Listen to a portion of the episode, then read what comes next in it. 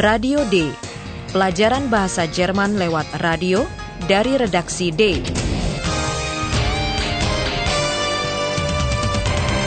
Proyek bersama Goethe-Institut dan Radio Deutsche Welle. Naskahnya ditulis oleh Nyonya Herat Messer.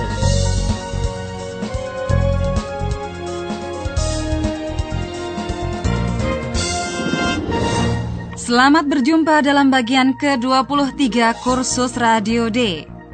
Kedua redaktur kita, Paula dan Philip, masih berada di pelabuhan Hamburg. Menurut berita pers, di tempat itu manusia diteror seekor ikan hiu. Anda masih ingat kiranya bahwa mereka melihat sebilah papan selancar di situ yang sepertinya rusak oleh gigitan ikan hiu. Si peselancar hilang. Paula dan Philip sedang mencarinya. Agak jauh dari kerumunan orang di pelabuhan, mereka menemukan sekolah selancar dan selam. Harapan mereka di sekolah itu akan diperoleh informasi mengenai peselancar yang hilang itu.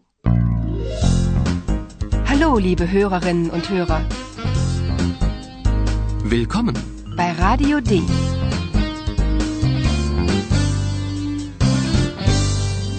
Radio D. Die Reportage. Dengarkan adegan pertama. Bagaimana reaksi petugas sekolah selancar itu? Apa penyebabnya menurut Anda?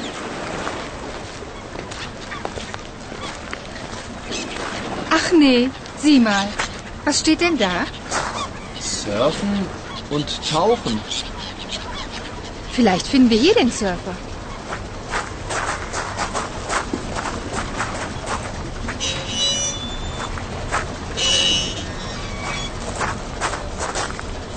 Hallo?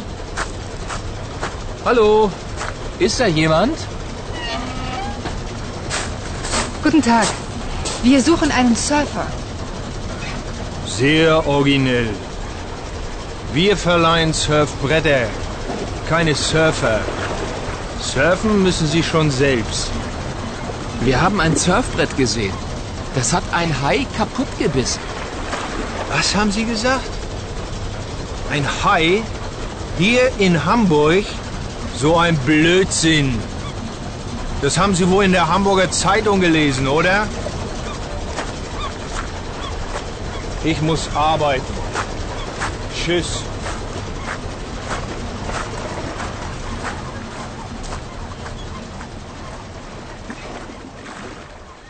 Penerimaan oleh petugas sekolah selancar itu sangat tidak ramah. Apa sebabnya? Dugaan saya yang pertama, ada yang perlu ditutup-tutupinya. Maka ia berusaha mengusir mereka selekas mungkin. Kemungkinan kedua, ia merengus karena langsung menyadari bahwa Paula dan Philip bukanlah pelanggan yang ingin menyewa sesuatu. Soalnya, setelah mengucapkan salam, Paula langsung mengatakan bahwa ia dan Philip mencari seorang peselancar. Guten Tag. Wir suchen einen Surfer. Dengan nada mengejek, orang itu mengutarakan bahwa yang disewakan di tempat itu papan selancar, bukan peselancar. Wir verleihen Surfbretter. Keine Surfer. Kurang jelas bagi saya mengapa lelaki itu sengaja memutarbalikkan ucapan Paula. Saya juga tidak tahu apa sebabnya ia bertindak sangat tidak sopan dengan menambahkan kalimat, kalau mereka mau berselancar, mereka harus melakukannya sendiri. Surfen müssen sie schon selbst. Philip pantang mundur dan mencoba lagi untuk memperoleh informasi. Ia menyinggung papan selancar yang dilihatnya bersama Paula. Wir haben ein Surfbrett gesehen. Philip menggambarkan keadaan papan selancar itu yang rusak oleh gigitan ikan hiu. Wir haben ein Surfbrett gesehen. Das hat ein Hai kaputt gebissen. Harapan Philip, orang itu terkesan oleh ceritanya. Tak dapat dipungkiri kemungkinan bahwa peselancar yang hilang itu, malahan yang mungkin cedera, dikenalnya.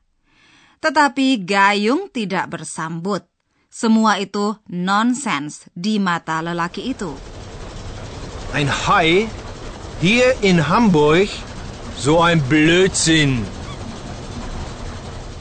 Langsung disebutnya dugaan mengenai sumber informasi tersebut, yaitu koran Hamburger Zeitung. Das haben Sie wohl in der Hamburger Zeitung gelesen, oder? Dengan menyinggung pekerjaan yang harus dilakukannya, orang itu meminta diri secara mendadak. Ich muss arbeiten. Tschüss. Ketika meninggalkan sekolah selancar dan selam itu, timbul perasaan aneh di hati Philip dan Paula.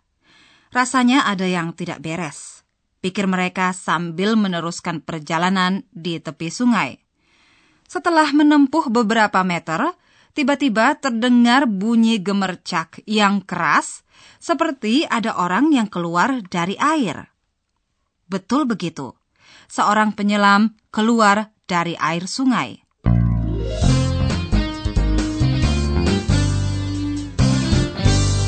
Radio D. Die Reportage. Dengarkan adegan ini dan coba mencari hubungan antara si penyelam, taucher, dan sirip ikan hiu, Haiflosse. Kalau berhasil, Anda sudah memegang kunci untuk membuka rahasia ikan hiu di Hamburg.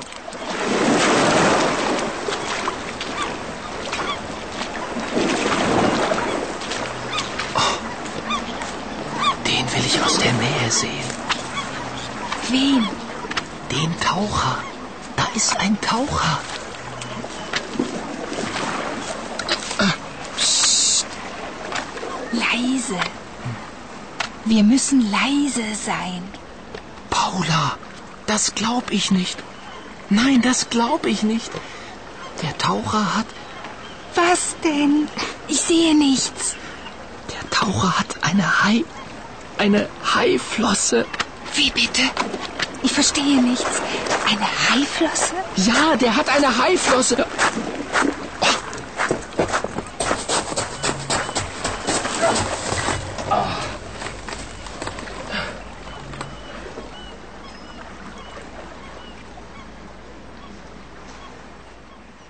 Jadi ada sirip ikan hiu pada penyelam itu.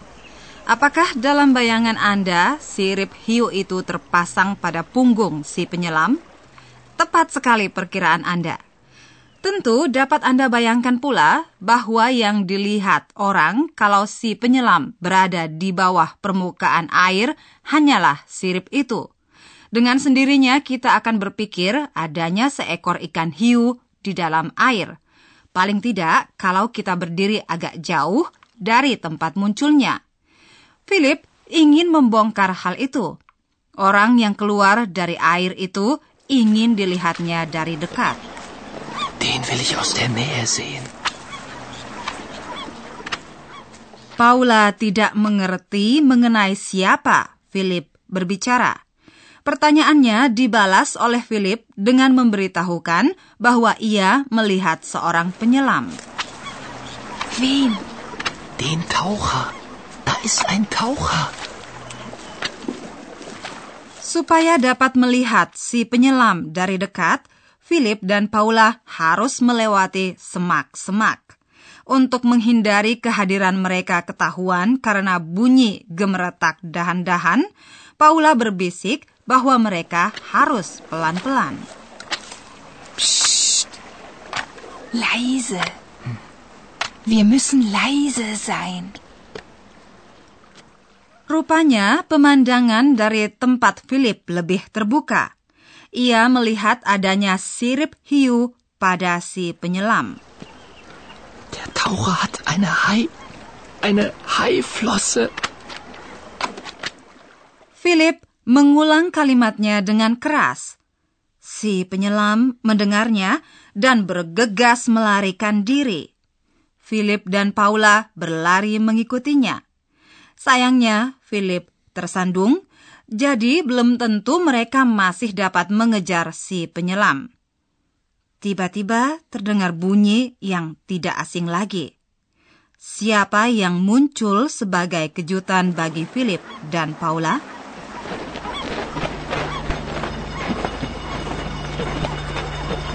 Hallo Eulalia, wie bist du denn hierher gekommen?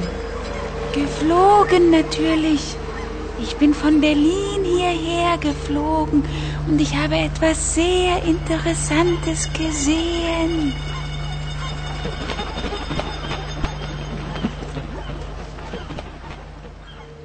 Ternyata Eulalia, si burung hantu yang dapat berbicara, yang muncul tiba-tiba.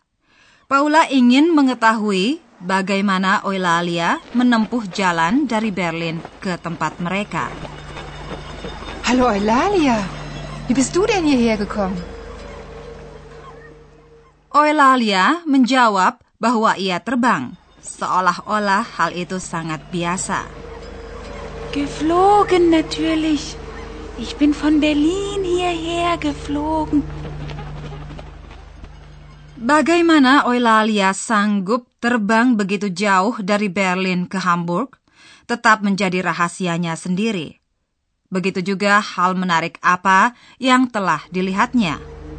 Und ich habe etwas sehr Interessantes gesehen.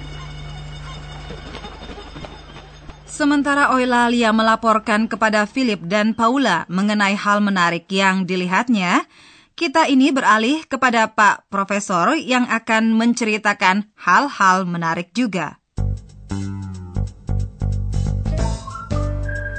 Und nun kommt wieder unser Professor.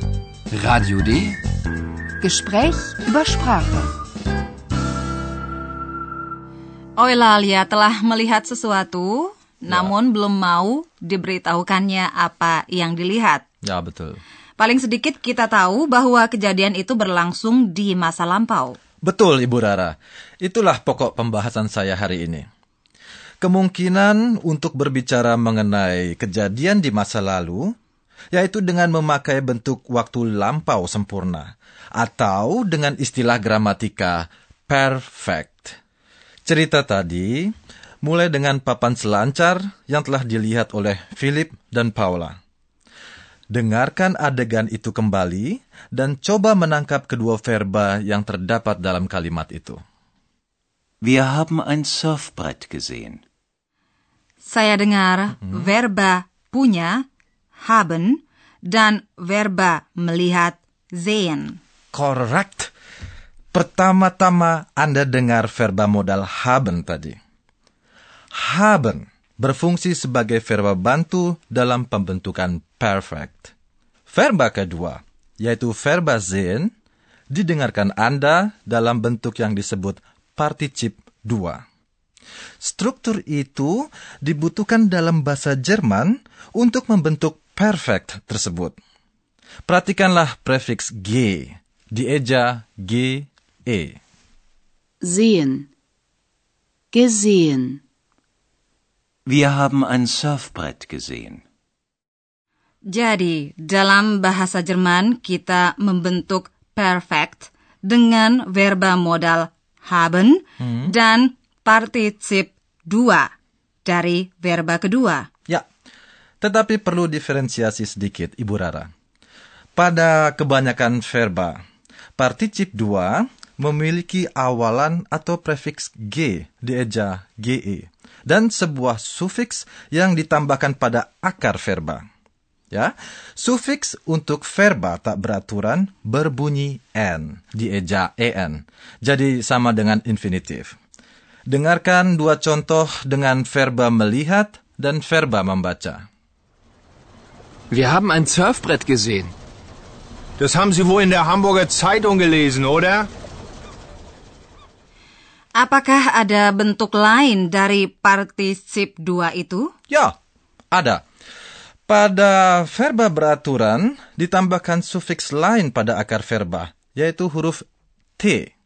Bunyinya seperti bentuk persona ketiga tunggal dari verba yang bersangkutan. Sagen. Gesagt. Was haben Sie gesagt? Verba haben ditasrifkan, sedangkan partizip dua tidak berubah dan selalu menempati posisi terakhir dalam kalimat. Und ich habe etwas sehr Interessantes gesehen. Bagaimana dengan Eulalia? Oh, pertanyaan itu dapat saya jawab dari segi bahasa saja, Ibu Rara. Seperti sudah diketahui bahwa Eulalia telah bergerak. Ia datang dari Berlin ke Hamburg. Soal gerakan itulah yang perlu saya terangkan. Beberapa verba dalam bahasa Jerman, khususnya verba yang menyatakan gerakan, membentuk perfect dengan verba modal ada, sein. Contohnya verba datang, kommen. Kommen. Gekommen.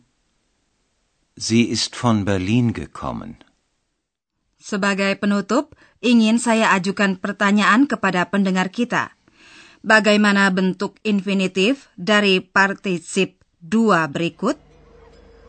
Geflogen natürlich. Ich bin von Berlin hierher geflogen.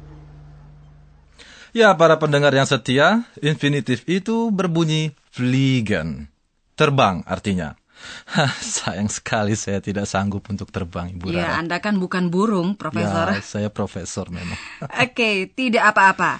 Ya. Saya mengucapkan terima kasih sekalipun Anda tidak bisa terbang ya, dan berjalan sama-sama. Biasa saja. Ya. Mari saudara pendengar, dengarkan adegan-adegan tadi sekali lagi.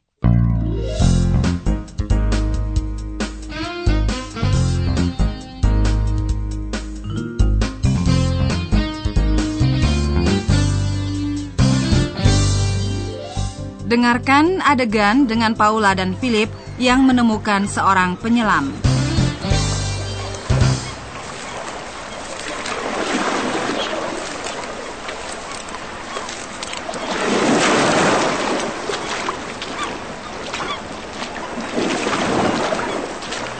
Oh, den will ich aus der Nähe sehen. Wen? Den Taucher. Da ist ein Taucher.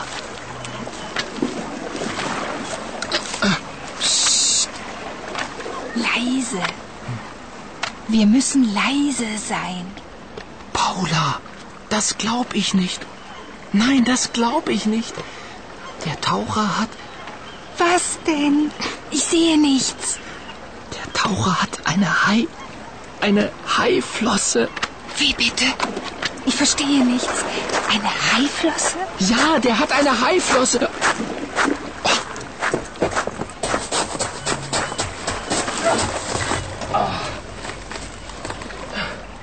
Akhirnya, dengarkan kedatangan Eulalia.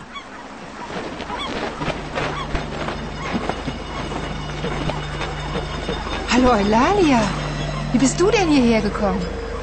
Geflogen natürlich.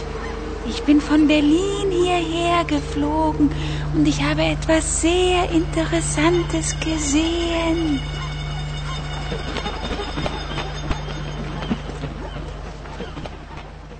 Dalam siaran berikutnya akan diungkapkan apa yang telah dilihat oleh Eulalia. Dan Anda dapat mengikuti juga usaha Philip untuk mendekati Paula.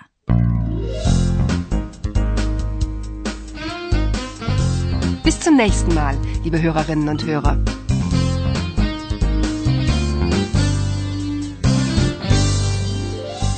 Anda baru saja mendengarkan Radio D, pelajaran bahasa Jerman dari Goethe-Institut dan Radio Deutsche Welle. Und tschüss.